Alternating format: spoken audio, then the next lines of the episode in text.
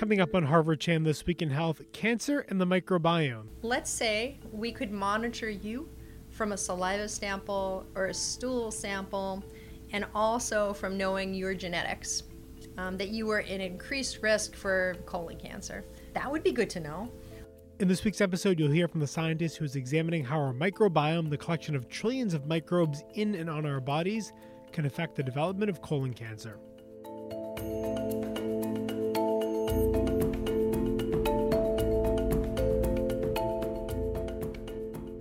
Hello and welcome to Harvard Chan This Week in Health. I'm Noah Levitt. And I'm Amy Montemurro. This is our second part of a two-part mini-series on cancer prevention. In our last episode, you heard from Timothy Rebeck, who leads the new Zhu Family Center for Global Cancer Prevention at the Harvard Chan School. Rebeck explained how many cancers can be prevented using already proven strategies.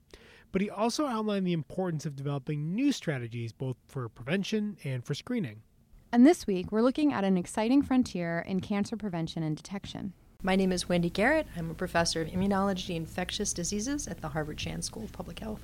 That's Wendy Garrett. She's on the steering committee of the Zhu Center, and her fascinating research focuses on connections between our microbiome and colon cancer. The microbiome is a collection of trillions of microbes in and on our bodies. And Garrett and colleagues recently received a 20 million pound grant from Cancer Research UK to seek out ways to manipulate the microbiome to better prevent and treat colon cancer. I spoke with Garrett about the connections between our microbiome and cancer and the exciting ways in which her research could change how we prevent, diagnose, and even treat cancer in the decades ahead. Take a listen. I wanted to start broadly here because I think people listening to us have probably seen the term microbiome a lot in health stories they're reading. So for people, I mean, they might see that term, but they might be unfamiliar with it. Can you explain what is our microbiome? What are we talking about when we use that term? So the term has become more broad over time. So classically, that "ome" part, microbiome, meant that you were really talking about the genomes, the DNAs, the transcriptomes, the RNAs of the microbiota. And the microbiota are the collection of organisms that, if we talk about the human microbiota, live with on and in our body surfaces. And within this vast collection of organisms include bacteria, archaea, viruses, different kinds of parasites, fungi, a whole host of neat things. So by cellular count, now it's almost cliche, you are outnumbered by your non-human membership. So that's basically in a nutshell what the microbiota or microbiome is. And I know you've spoken before about this idea that microbes kind of aren't our enemy, that I think people think like microbes, bacteria, bad, but I mean, really, it's this interesting relationship that we have with them. So how kind of what is that relationship between our bodies and the microbes within our bodies? Sure. So the vast majority of the microbes that live within and on us are harmless. So some people use the word mutualism to describe it's a broad descriptor for kinds of relationships that organisms have between each other. So they're net neutral relationships. They're relationships where one benefits more than the other and vice versa. And then there are relationships that are sometimes problematic. Some of those relationships exist within the microbiome. You can think of them as frenemies. Maybe in some settings it works really well, and in some settings it causes problems. The medical term, if you will, or microbiological term would be opportunistic pathogens. But by and large, the microbes that live within and on us coexist with us peacefully. Many of them contribute to our digestive processes and different aspects of our physiology, helping us generate vitamins that we need to live, like vitamin K type vitamins that are useful for our clotting so we don't bleed to death. Vitamin B type style vitamins that are important as cofactors in a lot of basic metabolic processes that our body carries out all the time. That's just one way. A lot of our microbes help us digest things that we don't have the enzymes to digest, like a lot of fibers or complex polysaccharides. So digestion is a big way in which our gut microbiota contributes to our well-being. They're getting food, and we're getting food broken down. So in some cases, it's win-win, depending on your perspective. Microbes, in some ways, also contribute to this idea of something called colonization resistance. It's a fancy term for an idea where maybe the microbes that live within and on us prevent or help us from pathogens, invaders, or incursions from foreign microbes that maybe we don't want because they can make us sick. It's generally, I would say, a beneficial relationship for most healthy people, but not always. What sparked your interest in studying the microbiome? Like, where did that come from? How did that evolve over time for you? I always thought things like bacteria and viruses and fungi were really neat. I was one of those kids in middle school, or maybe a little earlier, that did science fair, and I had definitely petri dishes full of bread growing in the basement because I just thought that was super cool. And I think there are a lot of us that as kids kind of found that whole tree of life interesting, microbes. That interest grew over time, and I was really lucky to have fantastic mentors during my undergraduate and graduate education that thought the immune system and microbes were absolutely fascinating and brought a lot of energy and enthusiasm to their study. And I think one thing that I've learned is we can better understand how humans work and different parts of the human body work from studying microbes that aren't friendly to us, frankly pathogens, because they know how to manipulate the system. They know how to perturb processes because they want to live in an office. And so I think it's interesting to sort of study them to understand us better. Jorge Galán at Yale definitely inspired me in that regard in terms of that thinking. He is a world-renowned aficionado from Salmonella. So I think definitely Jorge's mentorship inspired me to think about the microbial world, and it was a long time ago, but that interest grew and evolved over time into me devoting my lab and my postdoctoral studies to studying the microbiota. With a twist, though, I did clinical training and became very interested in cancer. I'm an oncologist, and also inflammatory bowel disease, and I got interested in how the microbiota influence susceptibility to those diseases. And that was actually my next question.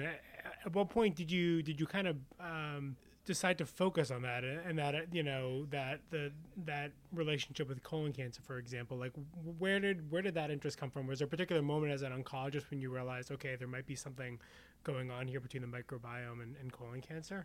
I probably didn't know the word microbiome yet, but in medical school you see a lot of patients with cancer and infectious complications, so suffering from infectious illnesses and diseases. So that sort of was the start of that, seeing that patient population.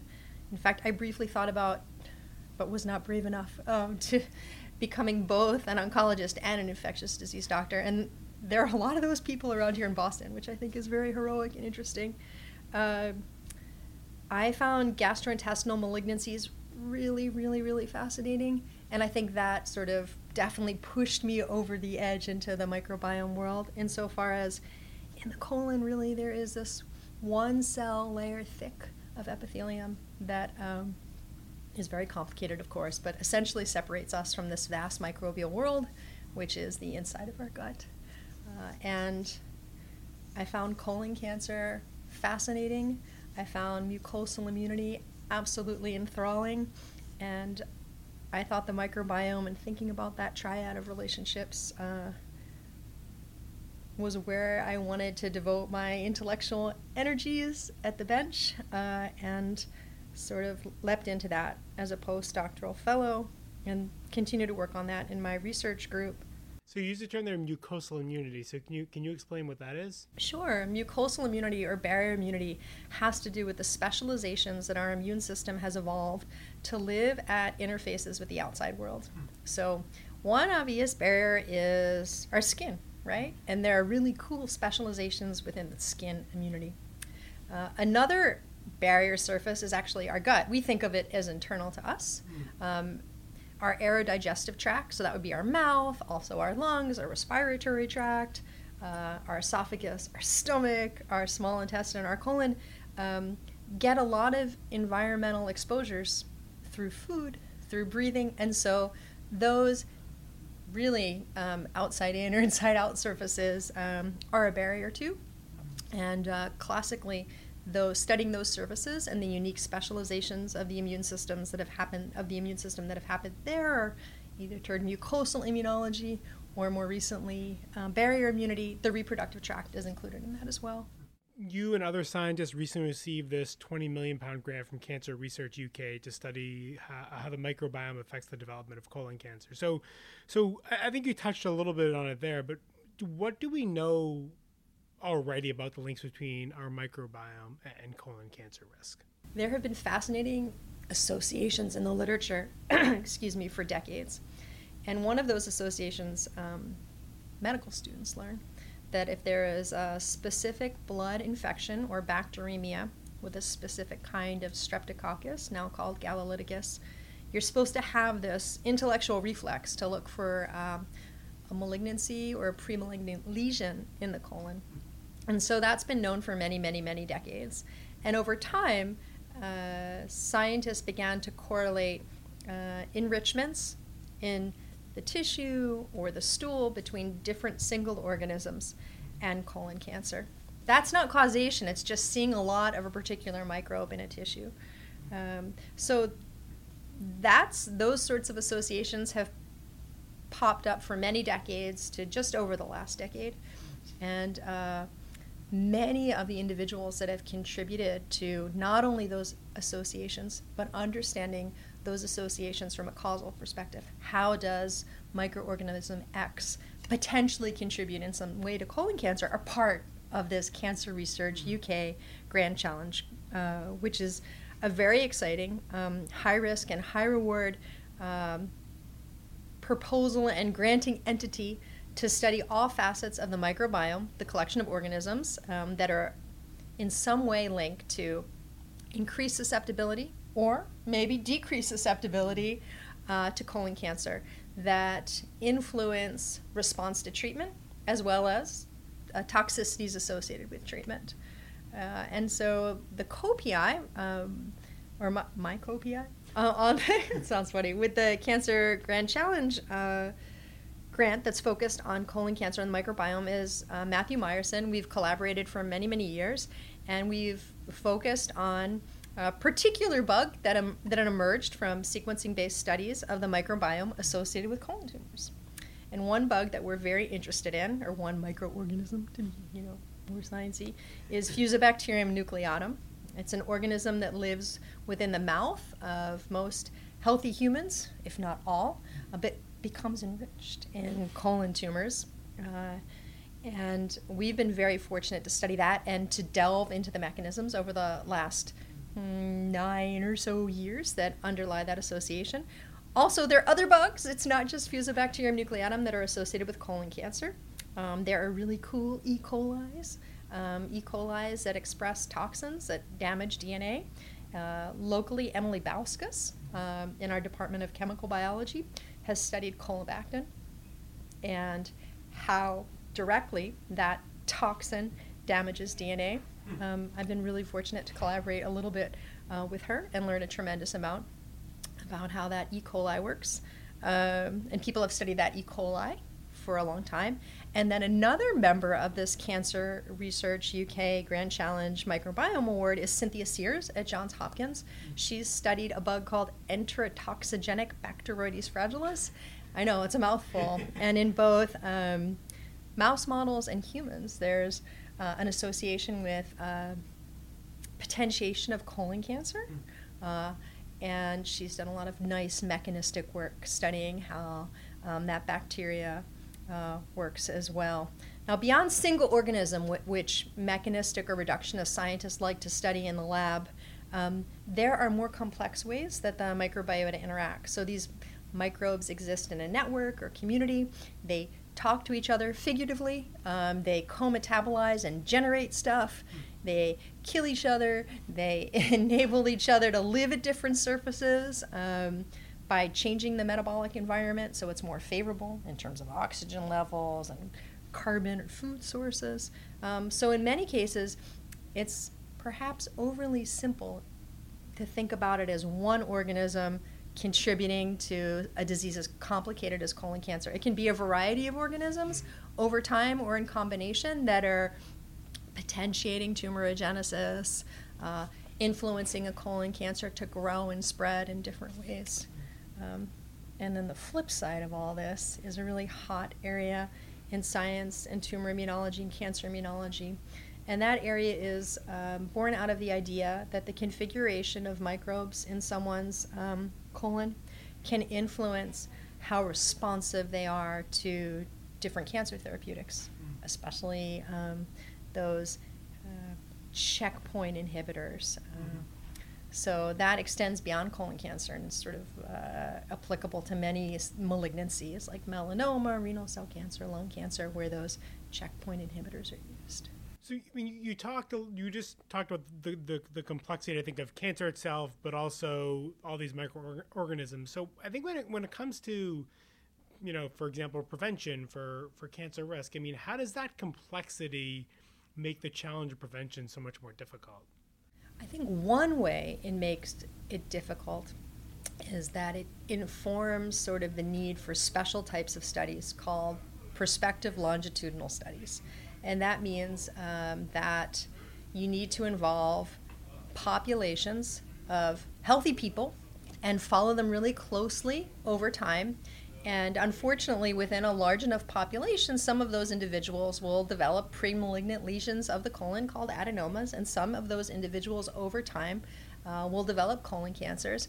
And we need to understand that path, and that path from the microbiome perspective. And so we're very, very lucky at the school to have something now called the Harvard Chan Center for the Microbiome and Public Health. And that center, co-directed by Curtis Huttenhower and myself, grew out of a grant called Biomass that was funded by Massachusetts Life Sciences Center, which is investing in the state of innovation within the Commonwealth.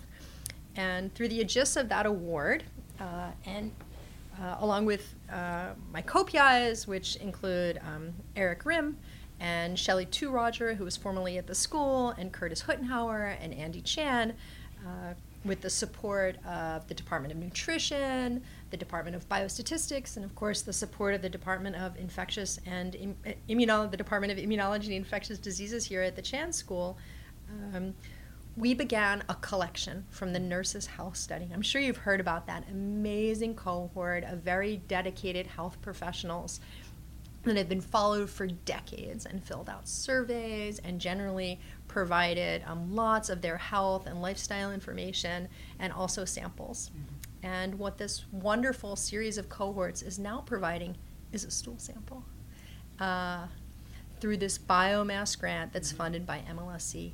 And this study, with time and with funding, we're really looking for funding for this effort, will enable us to begin to ask those critical to prevention questions about prospective longitudinal studies around the microbiome in colon cancer. And really, when you're looking at a population of 30,000 plus individuals, we can look at many things beyond colon cancer. We can look at a whole host of malignancies. If you're interested in breast cancer or lung cancer, we can look at neurological diseases like Parkinson's disease. But really, I think for prevention studies in the microbiome, you need that idea of a large population scale study. So not one person, that's great, not 10, not 100, but tens of thousands, that kind of scale. So there's this great quote that I absolutely love. It's from the Canary Foundation. And I think also it appears in a publication from a meeting hosted by the National Cancer Institute at the National Institute of Health, and that is, for every $1 spent on prevention, there are about $1,000 spent on late stage treatment per individual. And so the time is really near for us to make investment in this idea of prevention for cancer. And I think the microbiome is a really exciting place for us to put a nickel down or more, especially regarding cancer. It's so funny you mentioned that quote, because one of the questions I had wanted to ask you is actually something that I asked Tim, was at the recent Juice Center symposium, Sanjay Gambier made like a really similar point where he said, You know, early detection is the key to cancer survival, yet most of the healthcare industry's efforts are directed at later stages of the disease, at treatment. So what you just talked about is kind of an effort in the right direction, but how can public health, whether it's pushing the healthcare industry, pushing other scientists, how do you shift that focus to invest in prevention to mean potentially save lives and, you know, also maybe reduce healthcare costs later on down the line? I think it's a whole cultural shift in biomedical sciences and in medical education, and that shift is underway. So the idea is not only teaching medical students and maybe pre-med students and public health students, which I think are already well aware of the issue, about disease, but also teaching about health and how to maintain health, and thinking about cultural barriers and socioeconomic barriers to engage in surveillance. So for colon cancer, and it's not perfect, but it's pretty awesome, we have colonoscopies. We have screening tests that are invasive, colonoscopy, and non-invasive. And the idea there is if we can catch a precancerous lesion like an adenoma in the colon, we can stop that process. We can intercept. That's another big term in the prevention biomedical sciences devoted to cancer field. We can intercept that cancer before it gets big, before it grows too much, before it spreads and becomes what we refer to as late stage disease. So that's what's so exciting about the Zhu Family Center, because it's a wonderful investment that's going to enable science here at the school around prevention and at Dana-Farber and across the Boston ecosystem and hopefully beyond. It's going to enable science. It's going to enable education. It's going to enable faculty recruitment, which touches on both the education access and the science. And it's going to enable translational science around cancer prevention. So I think it's a very exciting time for cancer prevention, for population health, and for the microbiome. And it's great to see sort of this confluence of all this positive energy that's definitely being channeled through the center. Yeah, and I spoke to Tim a lot about the center and kind of the interdisciplinary nature of the center and what he's hoping to accomplish. And it seems interesting because I feel like the microbiome is a really kind of cool example of that. So can you talk a little bit? I mean, you mentioned, for example, you know, the work you're doing with Eric Rimm, who's from nutrition, and you're bringing all these kind of diverse groups together. So how... I guess why is microbiome research maybe such a good opportunity to do that, to bring kind of people with your perspective, but maybe people from population health sciences?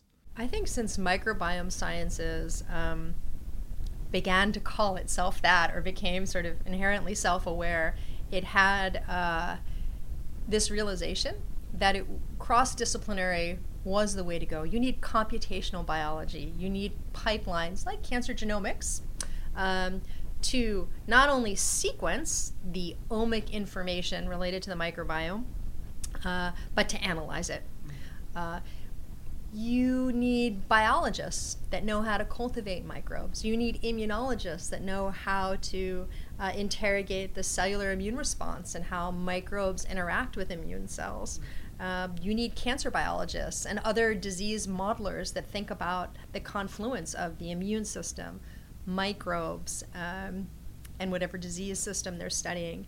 You need people that think about translational models, be it preclinical models in mice or other rodents or non-human primates, or that work with different iterations of cell culture, be it traditional cell culture, be it organoids, which is a little bit more complex, or be it from patient-derived organoids, which is really exciting, which can exist in culture or actually in mouse models as well. So many different ways of thinking, ways of solving problems scientifically are needed to think about the data, to interrogate the data, to test hypotheses. And I was remiss in leaving out the population sciences aspect. We need epidemiologists. We need people that think about biostatistics and ways to evaluate data in a rigorous way around microbiome sciences. So the science has so many needs to be robust, to repeat, to identify real signals in the data.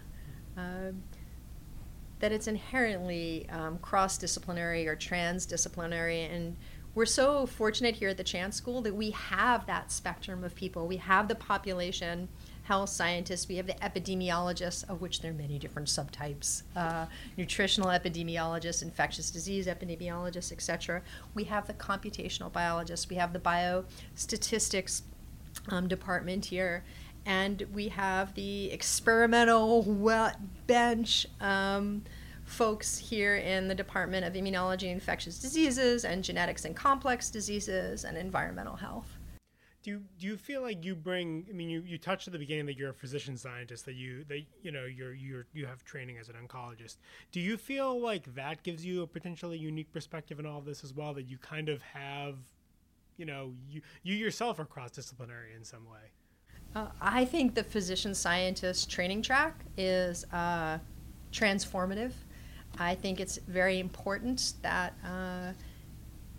it be cultivated. It may be maintained throughout the pipeline, that we continue to recruit into that pipeline, and we continue to maintain that educational pipeline, and we continue to nourish those careers after someone attains the degree. It's so wonderful to have the broad-based medical education and the postgraduate clinical training as well. So that internship, that residency, that clinical fellowship, you learn so much about different things, and the science-based PhD education is wonderful as well, because it enables you to delve deeply in a field, to think very rigorously about scientific questions, to learn the tools to test a hypothesis and carry sort of years of research within a PhD to fruition and completion. So I think the two disciplines complement each other very well, but I did it, so I believe in it. And I'm a little biased. Of course, there are people that don't do both degrees and are highly successful scientists or highly successful physicians, and there are people that do both with one degree. But I'm a believer in the MD, PhD pathway and careers that are enabled that you can do both. You mentioned a few minutes ago kind of this kind of ultimate goal, I think, of translational potential. So when it comes to the microbiome and colon cancer, I mean, what could that look like from the spectrum of prevention and screening all the way down the line to targeted, more targeted treatments or better treatments? But what might that look like in the future? Oh, it looks like a lot. So let's say we could monitor you from a saliva sample or a stool sample, and also from knowing your genetics, that you were at increased risk for colon cancer. What if we knew that a certain configuration or a certain signal in your stool sample told us that you were at elevated risk? That would be good to know. We might think about lifestyle changes. We might think about treatments, which could be anything from a vaccine to a collection of microbes, maybe that pushed out something bad, to a specific diet. And they're sort of a panoply of ideas that would prevent you, hopefully, from developing colon cancer. And maybe you'd have, hopefully, enhanced surveillance too. So that would sort of be the prevention. Let's stop it. By thinking about your microbiota and making changes in your lifestyle, your diet, and maybe give you something to target that microbe that's linked to increased risk. And hopefully over time we have a better understanding of what is it about that microbe that increases your risk? Is it making a toxin? Does it create an environment in your gut where other quote-unquote good microbes, whatever that means, are pushed down or squashed down in their membership? And how do we change that? Or do they make a sticky substance that enables them to stick to places where they shouldn't? And if we could just block that interaction, we could cast out that potentially naughty microbe that's going to increase your risk, your susceptibility risk. Or maybe we can give you something, thinking on the flip side, that is beneficial in some way, that keeps oxygen levels down within your microbiota and keeps balance of whatever to be determined healthy microbes are versus less healthy and good microbes in terms of colon cancer risk. So it's interesting because, like, it's not enough to say, okay, we know this microorganism is associated with this. Like, I mean, that's helpful, but what's more helpful is understanding the why, the mechanism. I think so, because that gives us target, right? So if we know microbes make X, or this collection of microbes make a metabolite, can we design a sponge that soaks up that pro-carcinogenic metabolite? Maybe. What can we do to increase the fortitude of your gut or your barrier function so we don't have to worry about that microbe getting to the layers of your gut that are below that first cellular layer? And then, you know, we talked about prevention, but how can we think of the microbiota as a way to make therapies work better or be less toxic? A lot of folks think about that too, whether it's those immuno-oncology therapeutics or more traditional chemotherapy or even radiation. And then if you are unfortunate enough to get a cancer, how do we prevent it from coming back? If we treat you in a standard fashion, how do we bring our knowledge of the microbiota to lower recurrence risk? I mean, I think what fascinates me is that I think you mentioned this again, that microbiome becomes this like umbrella term, but it seems so infinitely complex. So how do you, as a scientist in your lab with the people you're working with, kind of, how do you choose where to start? Like, how do you identify, like, these need to be our priorities? Yeah. So sometimes we look at a human data set and we see a microbe that's enriched, let's say, in a colon tumor, and there might be many that are enriched, and we would test in a preclinical model which of these microbes increases, let's say, cell proliferation or a hallmark in cancer, some change in the immune system that's linked to cancer growth and spread, some change in the metabolism of a cell type that's linked to cancer. So we might look at a human data set and then for hypothesis generating ideas and test those ideas in preclinical models. And, you know, honestly, we might settle on one bug to study. One model system that we use here at the school is notobiotics. So we can have animals, we use mice here, that we use very special ways to raise them and pay a lot of attention to their husbandry, the food they get, the water they get, the air they breathe, and we can control what microbes live in them. We can also, just like conventional mice, design their immune system. We can design their genetics in terms of them harboring, the mice, certain cancer predisposing mutations. And in the confluence of this, controlling the microbes and controlling the genetics of the mouse, we can begin to hopefully improve our models and improve our understanding in terms of what's important to study with the microbiome for cancer growth. So those sorts of model systems are very important. And where the hypothesis generation comes from can be starting with a model system or can be from gazing into a large human data set. So, I mean, we've talked about, I think, so many different kind of, I think, opportunities here, really. So, I mean, what makes you most excited about the work you're doing? Is it a particular path for prevention, or is it just kind of the field in general? What most excites you? Oh, I think there are many, many, many exciting aspects of microbiome sciences. And sometimes it's a single bug, like a Fusobacterium nucleatum species.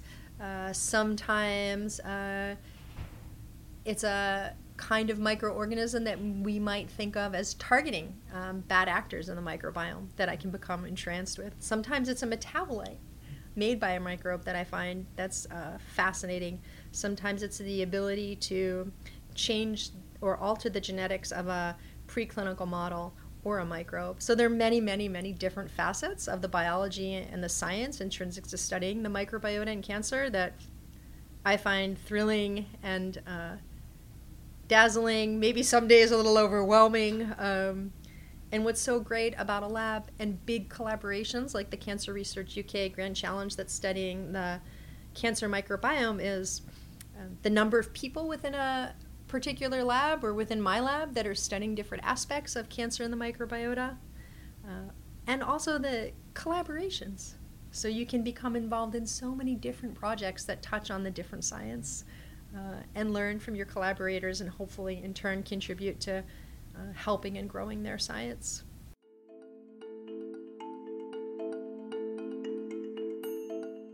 That was my conversation with Wendy Garrett about the microbiome and cancer. If you want to learn more about her work and that grant from Cancer Research UK we mentioned at the top of the episode, we'll have much more information on our website, hsph.me/thisweekinhealth. That's all for this week's episode. A reminder that you can always find us on iTunes, SoundCloud, Spotify, and Stitcher.